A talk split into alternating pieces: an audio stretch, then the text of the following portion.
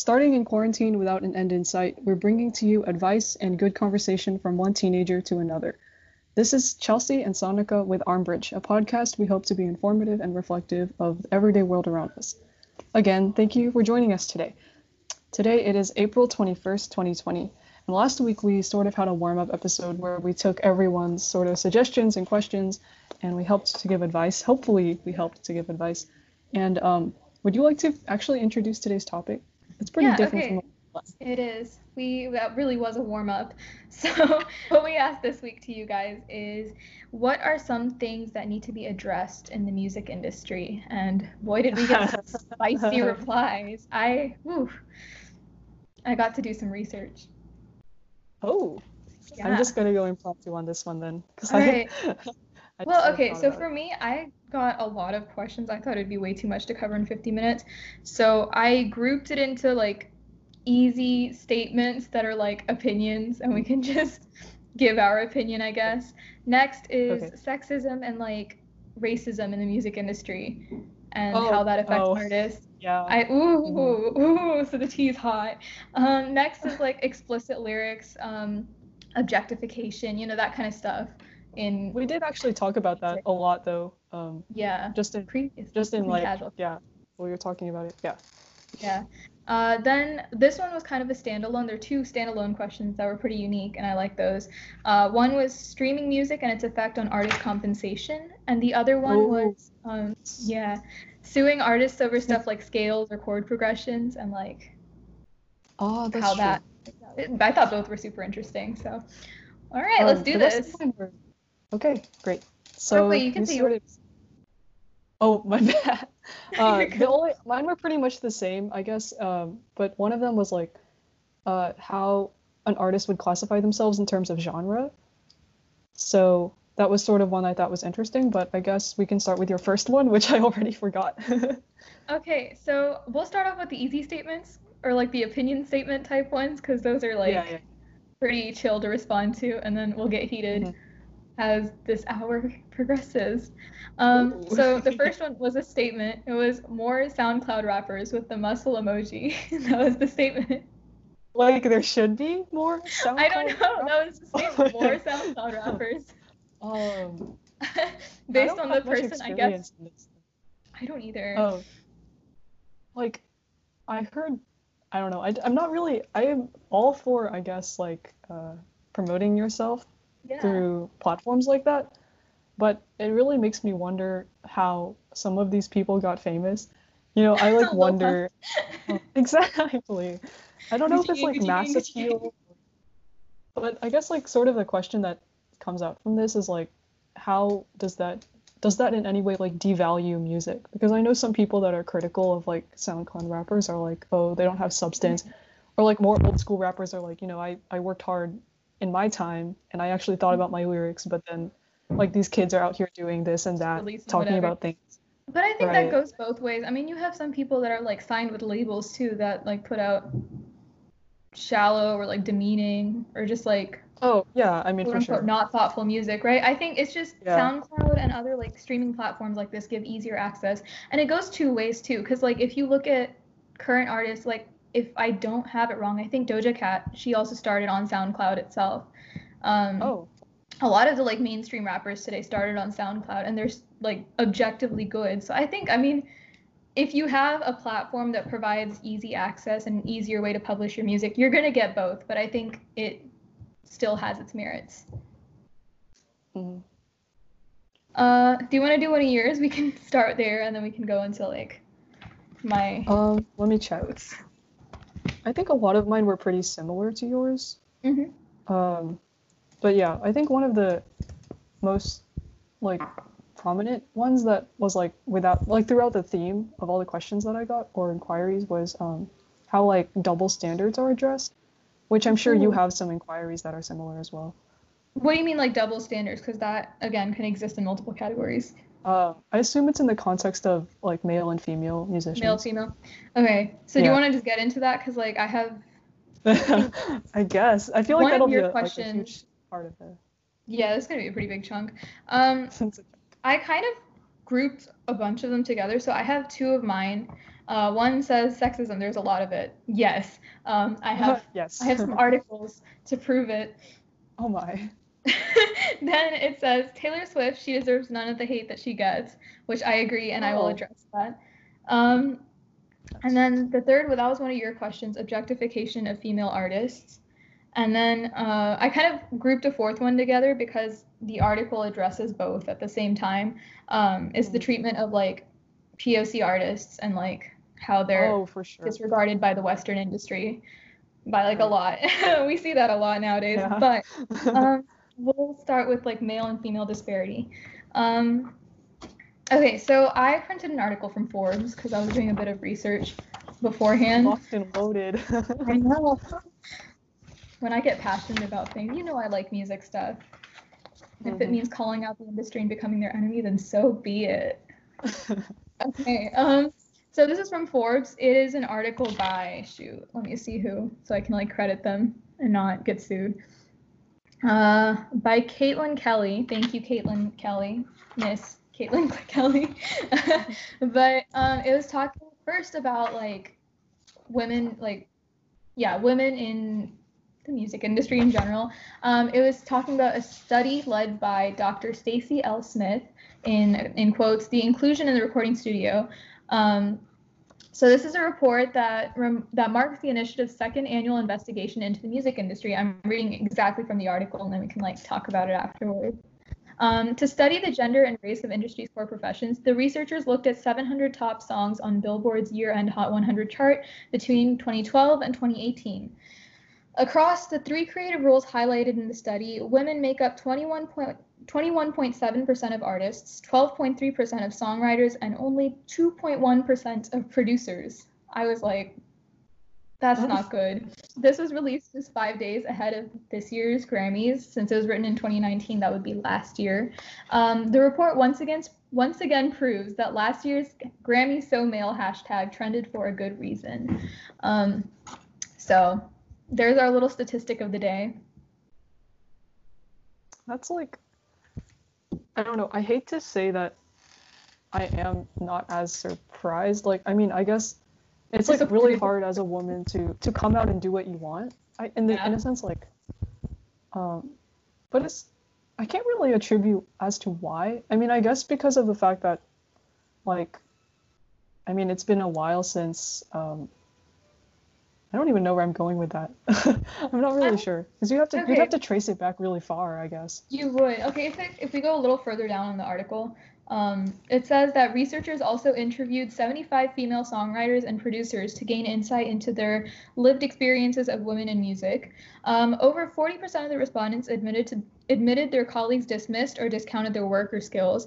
Meanwhile, 39% have experienced stereotyping and sexualization. A third said the music industry is male dominated, and a quarter experienced being the only woman in a recording studio. So I think that's a big part of it. Like the study, we're trying to find like the cause for why women are so like are such a small minority of Mhm. like Billboard Hot 100s list. But I think, I mean, I think that would definitely contribute to it. Like if I were the only woman in a recording studio, if I were a songwriter that was constantly been, being discounted for my lyrics and told I'm not enough, like that's discouraging, whether you want it to affect you or not. Like it does get in the way and it makes things a lot harder to do. So, yeah. Um, I guess it's also sort of attributed to like when we were talking about um, what femininity meant, you know, sort of in our Mhm. last episode, tying back to that. I guess like with more uh, with like male artists, right? You have like a bigger range expected of you. Like you Mhm. can be sensitive. You don't have to. You can be like hardcore in terms of like the genres Exact- of music. But femininity Versus is seen as being like gentle already. submissive, Yeah. Yeah. And so there's not once you start becoming flexible, it's like weird because people aren't really used to that. Yeah, and exactly. that's sort of where you fall in. And that's why I think uh, someone brought up Taylor Swift, right? I think we could bring her Oh, in now, mhm. right? She kind of shows that range you were talking about, where it's like she she's a businesswoman. Like there's no denying that. Like if you yes, yes, take sure. yourself and like market yourself and brand yourself to the extent that she did, like that's insane. And you could tell the industry's not used to that because she's done so many different things for artists. Like she's the one that called out streaming services for underpaying artists for their work. Mm-hmm. She's the one that's taken so many moves, set so many trends, like did so many things for the industry while con- like while maintaining that kind of like feminine personality. Like if you look at Lover mm-hmm. or Speak Now or like a lot of her albums are very feminine, right? But mm-hmm. I guess I don't know, the industry just can't process both of those at the same time. It was like in an attempt to sort of just like keep her in that like small range that people are expected of yeah. her. Like, I mean, um, I, this is like something pretty common, but people were like at the time before, oh, like every time she dates a man, she writes a song about him. Yada yeah, yada. It's like just an excuse to like contain her in your this. favorite, like, yeah, male artists also do the same thing, but no one's yeah. I mean, it's that. not you know it's Hollywood. You're gonna yeah do stuff that like that's brings up your you know. double standard thing, right? Where it's like the same thing male artists get away with. A lot of times, female artists just can't. Like, mm-hmm. and this is one example where Taylor Swift like constantly criticized for writing songs about her boyfriends or her love life when like mm-hmm. literally everyone else is doing that. And like it's i mean the double standard is also attributed to that range you know? Like if an artist decides to talk about maybe i don't know like topic a right? They have more room to say whatever they want i guess because it's just like socially acceptable that that's like okay or whatever. Like i admit i've been lis- i listen to songs and sometimes like an explicit or like sexual lyric comes up and then i'm like okay whatever i'm gonna move on. But like i think being more conscious of those little things like shows how much the double standard has like sort of infiltrated and how much people mm-hmm. can like kind of get away with i guess. Oh yeah for sure. Um yeah. Do you have any other comments to the all of mine were kind of similar to yours not gonna okay. lie uh, well, the uh, only specific one was like the genre like how artists should classify themselves by genre oh yeah we can go to that next i have the people oh, of color okay. question next but yeah we'll mm-hmm. go to genre first and then we can bring up okay Racism. I guess the most common. oh no. Oh no. but we're both. Well, okay. I don't know. I don't know where I was going with that. Both people but, of um, color. We have opinions, and they are valid. that's what I was gonna say. You know what? Here we go. Um, but yeah, I guess the first thing I can kind of think about when I go to that is like this. I don't know if you've seen this. I know you keep up with the Grammys and stuff. Uh-huh. But when um, Tyler the Creator, it also t- it also ties into your POC question like where mm-hmm. Tyler the Creator gave a speech. I think he won like best hip hop album or something for Igor. I don't know what. Yeah. But he was mm-hmm. saying like, you know, um, like African Americans are always put into like the genre of like hip hop or urban mm-hmm. or whatever. But like after listening to Igor, I could tell it was like a totally a totally new it's like musical yeah. experiment. Exactly. But um, I guess it's sort of makes it's easier for people to understand like in terms of genre. Yeah. Um, what kind of music someone does. Because if they're like, some people know they don't like, I don't know, country music, so they don't listen at all to country music. Um, so it's just a way, I guess, for industries to sort of market the image of their musician, but at the mm-hmm. same time, it sort of does damage to like real populations, real communities, and like real people when that you're boxing them in. Yeah, and yeah, they're um, not Tyler anymore. They're not Megan anymore. They're not Doja anymore. Whatever, right? They're this so. hip hop artist, yeah. Mm-hmm. Um, you could see that with K-pop too. Both of us listen to that, and like, oh, for I sure. have this is this is gonna tie into the POC question again. I have a lot on this to say, but um, like in recent years, they started showing up to more Western award shows, right? And I'll get into that later. I don't want to like digress too much, because oh, no. um, Ooh, it's gonna be spicy. But you can already see like they're starting to create separate K-pop categories. Like the first time BTS came to billboards, they were part of the everybody category because there wasn't category for them, right? So they were mm, yeah, yeah. just a part of everyone. But as more and more groups become more popular in the West, they're already creating a separate K-pop category for these artists to be boxed into, and it's like, why? It's not like helpful. Yeah. Because it's sort of it's encouraging it's, you to think of them differently. Exactly. And it already and when, adds on to like, you know, other mm-hmm. problems. And when they're not like grouped into the same category as like best artist or something because now you have best artist you have best latin artist you have best hip hop artist now you have best k-pop oh, yeah, artist right. and it's like mm-hmm. the best artist overall is almost never hip hop, quote unquote. So like African American Oh, yeah, or yeah. Latin or like K-pop. You know, it's so it's just keeping them lower in the ranks in all these award shows. And it's sort of like a, a willingness to like not accept their The creative work diversity. In a way. Yeah. I mean, um, I guess I'm just gonna rehash this story real quick, but I know I told you this. But um, if you look up, there's this song called like Trap House by a Korean group called NBA, and they're Mhm. like a very popular underground hip hop group in Korea. And like obviously, um, or anyway, a lot of the comments from Western audiences were like, I don't think any of these guys have ever been to a trap house. And I, and I was like, what in the name of God is a trap house? And so I went to Google, I looked it up, and I realized it was like a term for like a building where you like sell drugs and do other illegal activities and whatnot.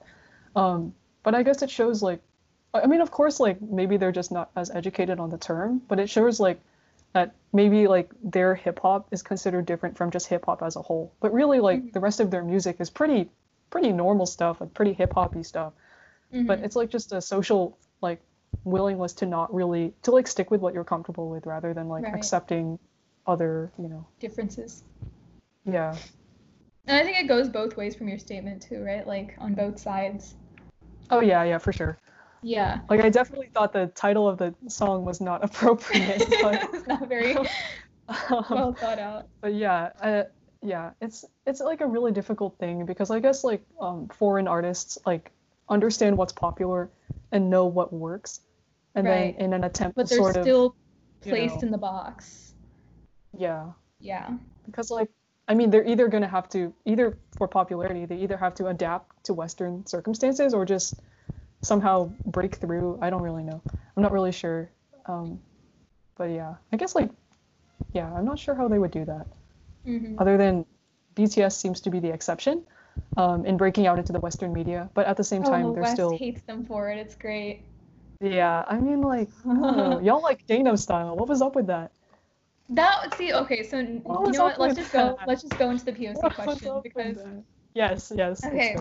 so basically the statement was how Western music or how the Western music industry overlooks people of color or like non-white artists. Let's just be oh yeah blunt. Okay. Um, and so I think I had two examples. One was A.R. and like Bollywood. I didn't think of Gangnam Style, but that's actually a really good example. Let me write that down. Your pen clicking. Sonic Sonica's writing. But that's another good example. And like both of those kind of show how like the West treats any foreign music as like a phase, right? Where um oh no, my mom's knocking. She's gonna come into my room in like five minutes. But Oh. um okay, anyways. So A.R. Rahman's Jai Ho, that was back in that okay, every Indian's about to like disown me for my pronunciation. it's fine. Um, this is back in like 2009.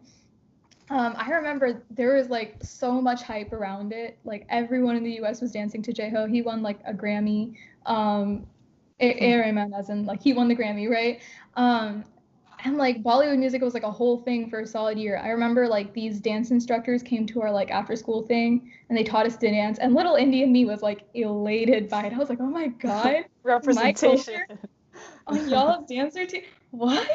Like I was so happy for it. But then like once that like hype died down, it was immediately a like completely Western focused industry mm. again, right? Same with Gangnam Style. It had its moment back in what was was so it? random. Around the same time, right? Ah, it was so random. I mean, hey. It got me Um, into K-pop though. Not exactly. So it did it, it did a good job. Um so yeah, Gangnam Style also had its moment like a couple ish years later around the same time, right? And the West did the same thing. They like accepted its like massive hype. They accepted the fact that it went viral and garnered like billions of views. But then once that hype died down, again, West was just the West was just like, okay, goodbye, take your little trophy, go home, have fun. And then their little exclusive Western group was like, dom- back to dominating all these like award shows and stuff. And I brought, I'm talking a lot. I'm really sorry. I just have like Oh no, it's fine. It's fine. Okay. I brought up K-pop again, right? Because um, I think this is like the first time we're seeing some form of like foreign quote unquote music um, completely dominating the Western scene. Like I brought up BTS earlier and how they like kind of pro- proliferated the Western music industry, and when they were invited to like award shows, they didn't have a category for them because no one had done it like that before, right? And since then the genres only grew like you're seeing like nct monsta x now even like a Oh, lot yeah, of girls yeah. are making it into the west like it's clear that k-pop Mhm. is here to stay in the western industry and it's like already proliferated it but the west is still kind of trying to treat them like a phase they're still trying to be like okay you got your award goodbye go home you know but they're not going Yeah. home because people genuinely enjoy the music now and it's I it's mm-hmm. just not going anywhere. I feel like it's just because of I don't know if this like word makes any sense, but it's sort of being like commodified in a way. Like people are willing to watch like Korean dramas, listening to Korean music, but then the moment it's like it's real, like I guess you sort of make you sort of detach the music from like an actual person. Like there are Mhm. actually people making that music. And um I guess like I guess Korean music is like I wouldn't say more it's more like visual, more like high energy, exciting. And so it's it's like definitely different from Western music, Mhm. but um it's sort of just like again like sort of what we were talking about before. People aren't like willing to give up what they already know. Like I don't speak Korean. I'm not gonna listen to this. listen, Like that they just sound Parasite good. as That's well. great. Remember when Parasite won? Um, Yeah, what's up with that? and every okay. what, what was the award don't show? I don't just- remember the award show. I think it was, Was the the Academy Awards and then Golden Globes. Yeah, and then everyone was all over here like, I'm not gonna read subtitles. Like, it's not gonna hurt you to read subtitles. It's not. Well, I don't know. I guess I'm used to reading subtitles just because I watch a lot of subbed shows. Yeah, and I've grown like, up watching Bollywood too, so. I mean, I don't. I don't know. Like, just and then just don't watch it. Like, you're not gonna like every movie that you see. Like, okay, great. like, move on. But the justification yeah. that like people don't want to read subtitles, I don't know, it just irks me. Like it's, dude, it's not that That's serious. if it's a movie. Xenophobic or something. Like, I don't Yeah. know. Come on, man. But yeah, Um, I mean that's kind of what I was trying to get at, where it's like the West is still treating foreign artists like they're a phase and their hype's gonna die down. But it's clear that like now that globalization is becoming a huge thing for us, um, and we're it's like foreign music's also a lot more accessible to the West. They're here to stay, and like the West feels very very threatened by that. But it's just it's interesting to see it all play out. Hmm. I guess so. Yeah. But um, I don't know. Should we sort of should we sort of like shift to like POCs here? Because I feel like that's also something that we've talked about. That's also an issue. Yeah, go for it. I was actually gonna take it in the same direction now. Yeah. Um, honestly, like because I think people tend to sort of neglect the entire premise that like POCs here are like having an issue. Um, oh, what do you mean? or are sort of like uh like people sort of say things about certain artists because they're becoming popular like okay i guess i can explain this with like talking about lizzo Mhm. um honestly i love her so much she's I great love her. I adore huge her. inspiration i love her energy um but she started getting like a lot of hate regarding like i guess Yeah. her you know her body Her body. and her health like people saying like oh you're not healthy because you're like you know you're fat I but that's like totally in the okay comments over this on. Instagram. I know, like, Oh, um, God. health looks different for everybody. Like, yeah, and I always It's bring not- up I always bring up the example like the the fact no normal person can sing and dance and play the flute for an hour straight. play the flute. Play Like- the flute. Come on. I can't even walk and sing at the same time and I've been singing for 14 years. Like, just add another level on that. Amazing. yeah, for real, like she Um, she is healthier than any of us will ever be. I don't like I know. I don't Go care off, what Queen. she looks like. I don't care what y'all have to say. None of us, and I mean none of us, can sing and dance and play the flute at the same time for an hour.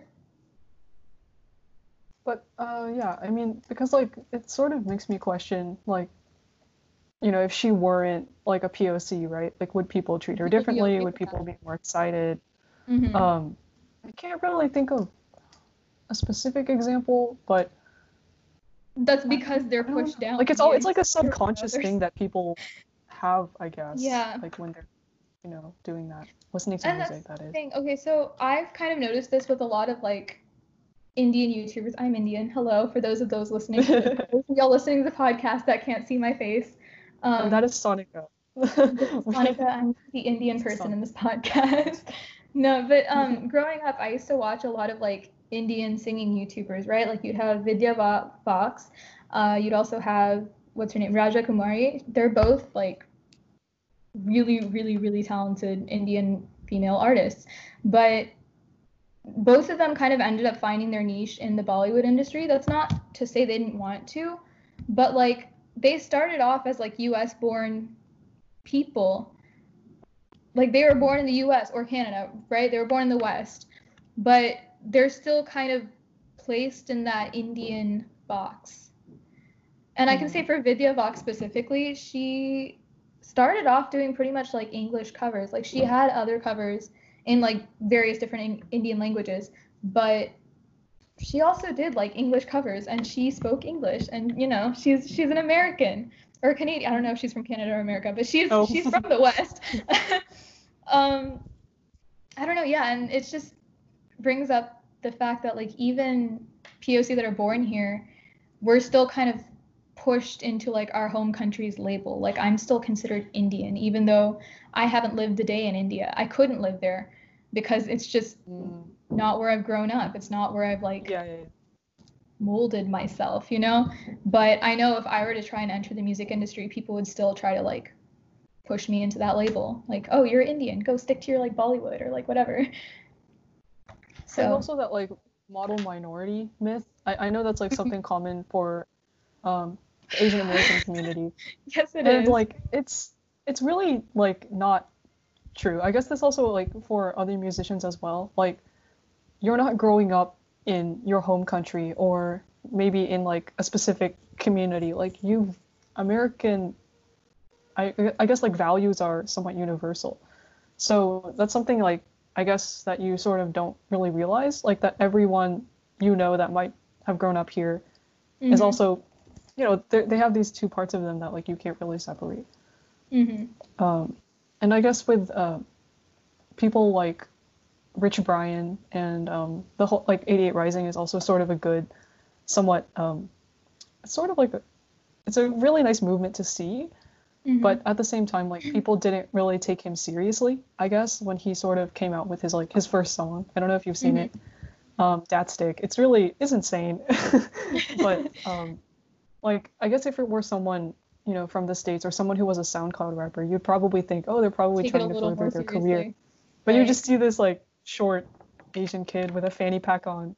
And your mind rapping goes about yeah. police brutality and it's like what is this like how is this even um, right. Exa- no, exactly though. Yeah. Yeah. It's a huge like it's like starting to get better, I guess. But I think also like some of their criticisms are excuses for people not to admit they're not as comfortable mm-hmm. with a POC artist. Like I, I guess right. like I guess people like comment certain things on or I guess like POC artists get a lot of like more hate than non POC artists in, in a mm-hmm. way that like people will comment things like oh your body is like this or oh your lyrics are like this or oh I don't like this song. But it's um, meandering around the fact that it's you know a part of you is like a part of them is like afraid of feeling comfortable listening to people that maybe don't look like them or mm-hmm. whatnot because um, it's like in your subconscious I guess mm-hmm. like you know thinking of people like that. I, I just don't get I get it because I mean both of us have grown up in like a really really diverse city right like and if you go it's through my Spotify, to playlist, imagine. Yeah, you. I literally will find at least five languages in my Spotify playlist right now. right here. Let's look at like the first 20 songs. We've got we've got English, we've got Korean, we've got Hindi, we've got Spanish. That's already. That's four already. Four. Yeah. Uh, then we've got French. There we go. Five within 20 songs. Five. One hit KO. There we go. but yeah, I, I just I don't get it. I don't. And um, we were talking earlier. Sorry, I'm like really dragging this on, but like I have a lot to say oh, about it. Fine. We were talking about um, the Grammys kind of like boxing everybody into like best Latin artist, best hip hop artist, best K-pop artist, or they don't Grammys doesn't have K-pop yet, but like billboards, you know, whoever. Um, yeah. What was I saying? This whole genre thing is just a very like old-fashioned way of thinking on the industry's part, right? Like every like now that award shows have to encompass foreign acts like, you know, Latin artists or like K-pop or like I don't know, maybe somewhere down the line, Hindi music will like get its big break here. I don't know. But they box them in genres because this whole genre mentality is just it's it's been there for so long. They don't feel like including K-pop artists that have like a hip hop sound in the normal hip hop right. category because hip hop is sure. associated with like African American people. So I don't know. I just think that like it's a really archaic mindset and this whole genre thing's not going to work for much longer because as you said even with Tyler the creator it was like he was placed in hip hop but or something like I don't remember specifically. Some yeah, but it, it was some yeah. genre, some box when it was like so much bigger than that. So mm-hmm. hopefully that changes in the future. I hope so too. Yeah. yeah. I don't think it's gonna um, last long. Just seeing the way things are like playing out now. And next I guess question. uh or what, yeah? What's this next question? Oh no, never mind. I forgot. What was your next okay. question?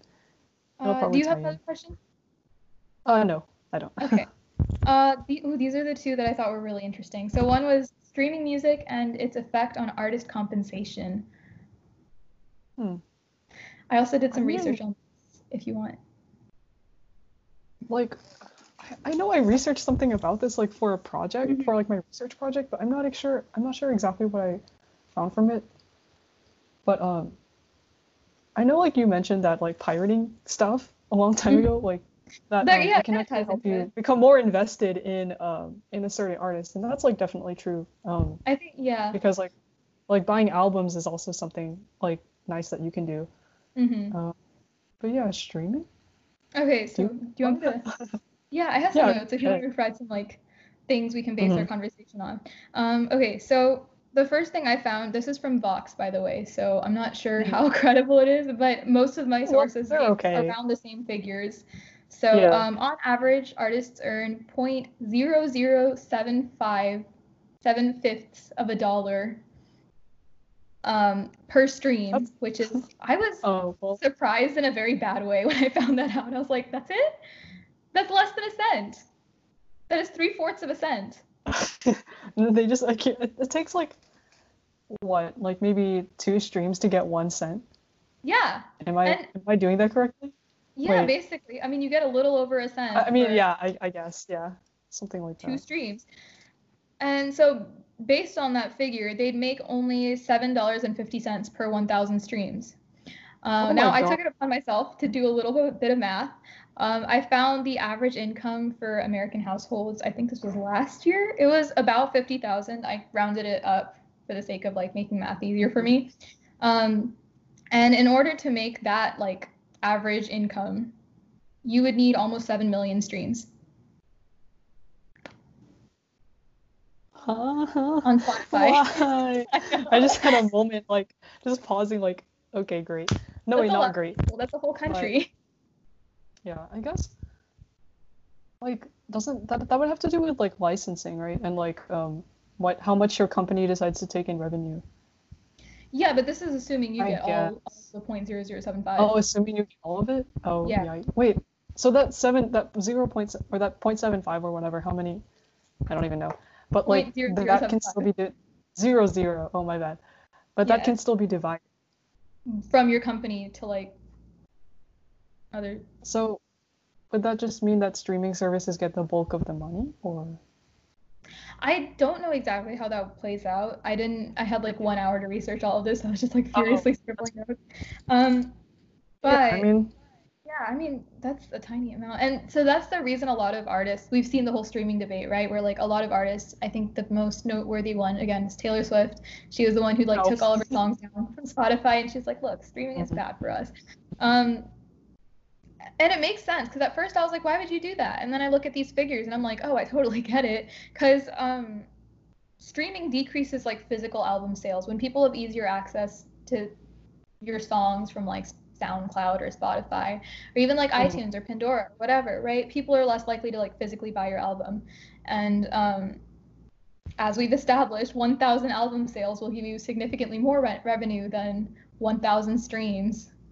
Sad. So, uh, yeah. I mean, I guess streaming also sort of devalues your in, uh, I guess your hard work as an artist because mm-hmm. sometimes like if you if you have a song that comes out at a really good time, like maybe it's summertime or something, and it goes on like a hot playlist or something, like these streams also contribute, I think, to like where you go on a music chart, if I'm not wrong. Um, Mhm. because I don't know if you like, I'm pretty sure you've heard about this, but I watched a lot of like commentary Girl, commentary I'm a videos. BTS fan. I know. I know about streaming and charts. I know a thing I or two. What is it like? Justin Bieber's Yummy, Yeah. and how he was like really, really trying using very weird methods to like get his song to it. be in a top top five or something. Yeah. It's really weird. Um, but yeah, because I guess like if you rely too much on like streams and you like try to convince people like that's your main method of like marketing your music, um, it's sort of like putting away all the hard work you're doing oh yeah. like, and more so focusing on on views rather than that. So I'm assuming what Taylor Swift's goal was also aside from streaming like and the monetary compensation and whatnot is like I used to preserve her not really us her money's integrity as an artist, right. but yeah, like she worked hard on that and so you know Mhm. the real value of her work is in album sales. Like if you Mhm. really like this artist, if you really care about this artist, you would go and buy their album. I mean, maybe you don't have to, or you know, listen to their music on YouTube or Mhm. support them in a different way, right? Yeah. Um, And yeah, like Yeah. I kind of similar to that. Like I I remember seeing these figures and I could definitely empathize with the artist because like as you were saying for getting your like worth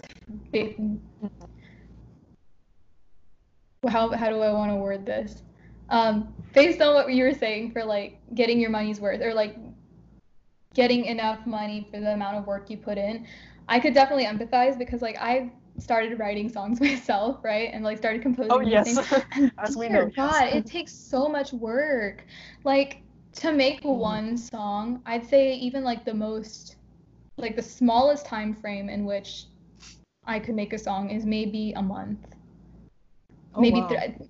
No, no, that that's a little too soon. I mean, I'm I'm a beginner, so it would take quite a while for me. But I'm assuming for like bigger, more established artists, maybe a month to three months, right? That's a lot of work. And if I'm getting 0.0075 fifths of a dollar per stream for something I put Oh, one to three months at least work in, I'd be mad. you know, like I would want more. Than, I would definitely demand more than that. Um, but on the other side of this debate, also I'd like to provide a disclaimer. Again, sorry, I'm like Oh, that's okay. talking a lot for this whole episode. Okay. But um, I'd like to provide a disclaimer. There is a lot of depth to the streaming debate. I am barely scratching the surface with the facts I'm giving. Um, I am Oh, way okay. I mean- oversimplifying this, but This is for casual time viewers, constraint. This so casual. it's okay. We're under time constraint. Casual. casual. Um, on the other side of the debate, yes. on the other side of the debate, there are a lot of artists that also like say streaming is good for them, and I could also kind of see where they're coming from because if we were still in a place where like music or like you made money off of music solely based on physical sales or like album sales, um, it would be a lot harder to like become established in the industry. You know, like That's true. I can easily say I owe streaming to discovering again wording. um, I've discovered well over like I'd say almost 80% of the artists I listen to through streaming platforms. Like I would not have heard of them if it weren't for streaming.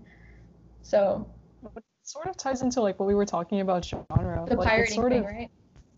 Um, I mean, also like the fact that like when I go onto Spotify, there are playlists of like certain, um, certain you know like groups of ty types of music, and um, I think like one of the biggest things I noticed about like gr- genre grouping is when I added like a pH-1 song to like a song uh, a playlist that I had that was mainly like uh, English music, and so like right when I added that pH-1 song, like you know how Spotify will like automatically suggest, you know, so if, if your playlist is too small and stuff, all of the suggested songs right after I added that one song were all like in Korean, and some of them were not even in the genre that he's like a part of.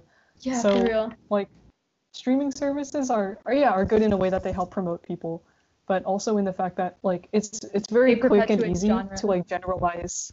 Yeah, exactly. Right. So I guess that's also sort of an issue. Mhm. Fun. Yeah. I mean, I kind of yeah. The, my my closing remarks for that were basically like streaming it can be beneficial because it gives artists more exposure um, versus mm-hmm. if they had to promote only for physical sales. Because um, I feel like a person's going to be a lot more willing to invest like four minutes of their life rather than like fifteen dollars for an album, you know? Yeah, yeah. I mean, so streaming kind of gives you the whole try before you buy type. Oh yeah, of course. Situation of course. Like I, like, I never buy albums because I'm just I just don't have money. Um, yeah. Right. Yeah. But also a lot of streams, you know, helps bump your artist up a little bit. So it's still it's good and bad, of course. Like there's no yeah, really, exactly. I don't think there's, there's really a definite answer. It's a change. Because some artists like earn so much from other stuff, it doesn't, you know, it doesn't matter. right. Um, okay. Do you have a question you want to ask? No, not so far. Um, okay. My final one. I think we're approaching. No, you're good. Yes, we this are approaching the end. Yes, we are approaching the end.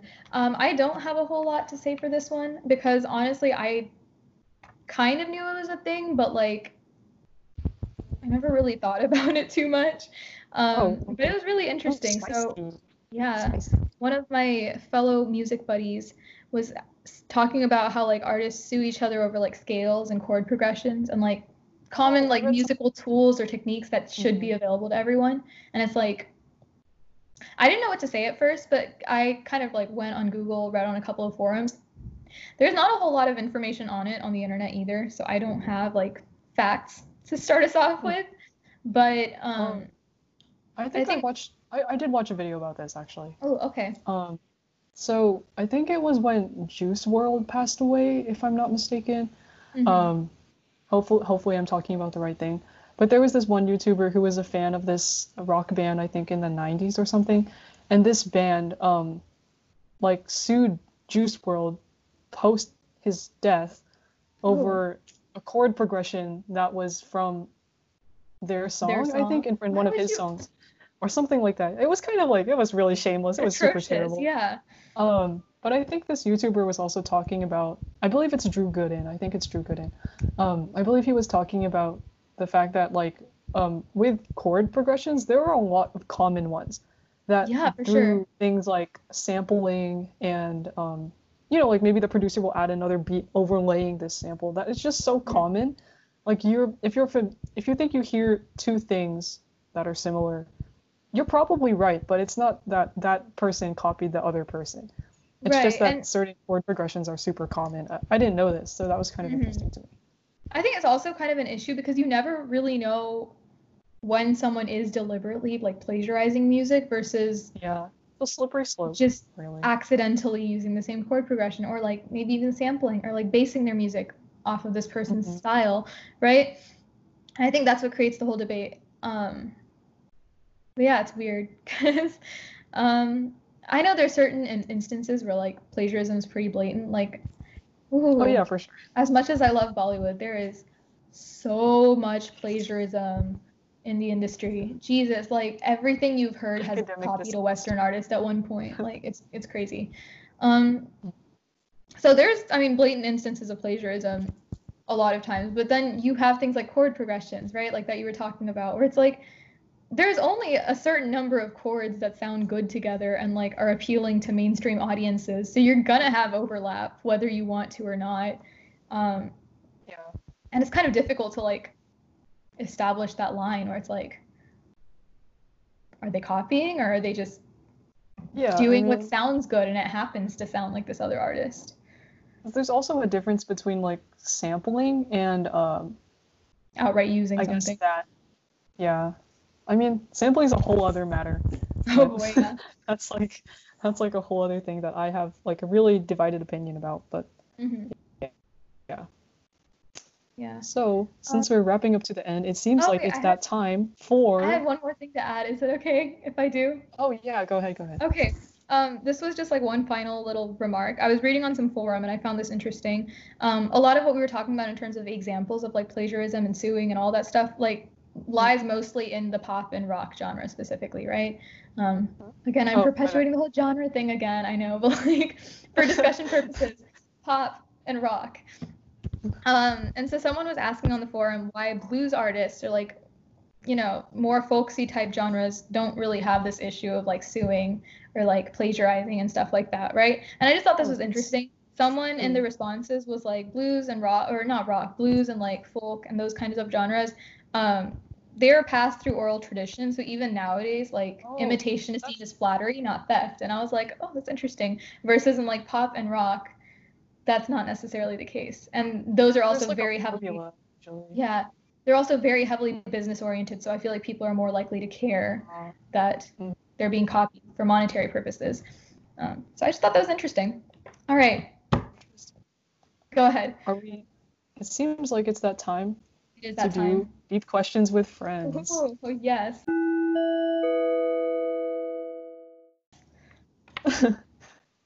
okay, I'm Okay. prepared. Are you good? I'm not or- prepared. um, Okay. are you using the same website? I'm. I just found a different one. Okay, cool. I'll just Yeah. find a different one too. Okay, we'll just edit this out. Mm, oh, this one's for couples. no. Okay, let's go.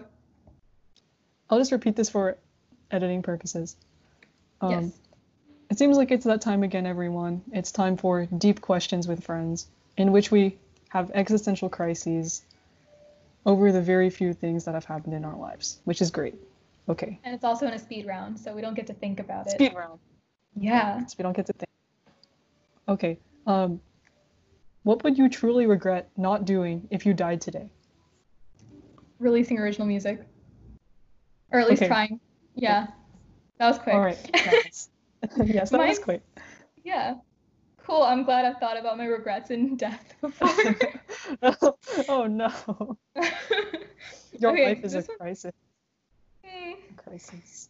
this one's pretty quick too, I guess. Um, we're still pretty young, but what do you miss about being like a kid kid? Not worrying about stuff. Mm-hmm.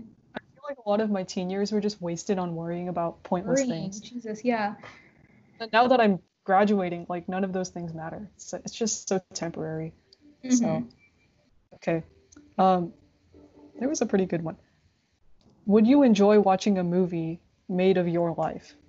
God, no. no. My new yelling at the motto for myself "Why is for real, don't do it. Don't do it. Does it? yeah, for real. It's like, no, she's gonna get killed now. Metaphorically. But yeah. Um, no, I wouldn't because my new life motto is don't dwell on the past. Um, That is okay. a very good thing. Yes. Uh, what is your standard for deciding whether you trust someone or not? Ah, yeah. Um, honestly, like if if someone is transparent with me, then um, then I would be willing to be transparent with someone else because I'm not like uh, I don't like become very open very quickly. So I need to like establish just like a, a good friendship first or a good like acquaintanceship to sort of like be able to Right. in that sense. And if like in the case that like I'm working with someone on something, if they can hold up their end of the bargain. And then from there my impression of you would be pretty good. Aw. That's good. Okay. Do you trust me? Uh, Yes, I've known you since I trust you too. grade. Aw. yeah, we've we've told each other too much. I feel like if we don't trust each other, that's an issue. okay. oh god, Uh, middle school flashbacks. Okay, your turn. We're not doing that. We're not dwelling in the past, Hanukkah. We're not doing this. Okay. Right. Um, so, okay. What is, advice, uh, what advice has someone in your family given and that I have just taken, and that you have just taken now? Like Ooh, something that like someone, yeah. Shoot. Oh god. it's called Deep Questions with Friends for. I don't know. Like when you ask this, there's nothing that really comes to mind. I'm sure there are a lot of like tiny little lessons that like Or maybe like not necessarily your family, but like, is there advice that you've taken from someone like just now? Like that you heard before and you were like, no, it's okay. But then like now you actually sort of realize. I don't know about blatantly disregarding it, but I know my family's definitely told me like to be firm in your decisions and to like stand up for yourself. Like don't let others step on you. And I don't oh, yeah. think I mean I kind of like acknowledged that in the back of my mind for a lot of my life, but I never really lived by that. You know, like it's I've only Yeah. just started reaching a point in my life where like I do have to stand up for myself and I do have to be firm on my opinions. Because before that, it was like, what opinion was there to stand up for? You know? True. I mean, So- yeah, at least at high school, yeah. Yeah. I think that's the one that like is coming to the forefront of my life now. So hmm yeah. Um, let's see. What is the one thing that makes you feel alive? A lie. Alive. Honestly, like, I guess it's not anything deep, but just like eating and being able to exercise. Oh yeah. Because it's like I'm, I'm more conscious of like my time and what I'm doing, like for my body and you know just for myself while I'm in here. So just Mhm. like focusing on the the small things that keep me like literally alive um, are very helpful. Like when That's it, good. to just have a like a mindfulness. Yeah. Staying present. Okay. So I guess these will be our last two questions. Yeah, that's good. one. So, okay. What are things that like put you off? That or put I me guess off. like like pet peeve sort of things. The Oh, question this was one's really weird. easy. I've been waiting for someone to Oh. ask me this because I have an Oh response. Arrogance puts me off so much. If I meet an arrogant person, I cannot deal with them for even a minute. Like there are so many different types of people that I can like adapt to be flexible. Like if you're stubborn, I can deal with it. If you're like mean, I can deal with it. But if you're Oh, arrogant, okay. oh my god, I, it just irks me so much. Like I cannot imagine thinking of myself as like superior to someone else and then making a point to like just expound on it, you know? Mhm. So no, when I meet arrogant people, I cannot deal with them at all. I just can't. Bye. Yeah. Okay. Okay. Um, final I'm question. I'm Yeah. strapping in for this. One final question. Speaking of health and taking care of your body, do you Oh, have a secret okay. hunch about how you will die? I don't know. I feel like it's going to be something like really, really like ordinary, but also really stupid. Like Same. I don't. The other day I was like out jogging, and like there's a there's like, um, a like a, a main road here, and then when Mhm. you go in a little bit, there's like a neighborhood, sort of like a cul-de-sac area, and I Mhm. was like walking in this passage between the cul-de-sac and the road, and a car was like it just drove in front Is of me. Yours getting hit by like, a car too? Because I know that's gonna be me. I had like my AirPods in, right? And it, it was like Oh, no. probably two feet in front of me. And I just stood there like dumbfounded. I had no reaction. Oh and I was like, wow, that's nice. I should have taken out my. AirPods. And then I was on the sidewalk again. I went back on the sidewalk. And I stood there like staring at the grass because I was like, I literally almost died. Yeah. Oh And if. I died, it was honestly, it's gonna be something super absent-minded. No, I like that. know. I know. Mine's gonna be something related That's to how I'm gonna go. for someone who doesn't drive anywhere, like I walk anywhere I need to go if I can. So Just it's gonna be something related to a car. I just know it. All right, this is the end of this week's Arm Bridge podcast. Hopefully, you enjoyed our speed round question session again. We tried to make it a little bit less existential this time. Um, we'd like to credit a couple. What, what, do we have some websites to credit? I Forbes, Vox. thank you to Forbes, thank you to Vox, thank you for Goldcast for my questions for our last 10 minutes. Um, yeah. In addition, thank you again to all of our buddies that submitted the questions for the music industry. They were very thought provoking. I really liked them. Very thought-provoking. Um, we hope you continue to listen to us and join us next week for Arm Bridge. Goodbye.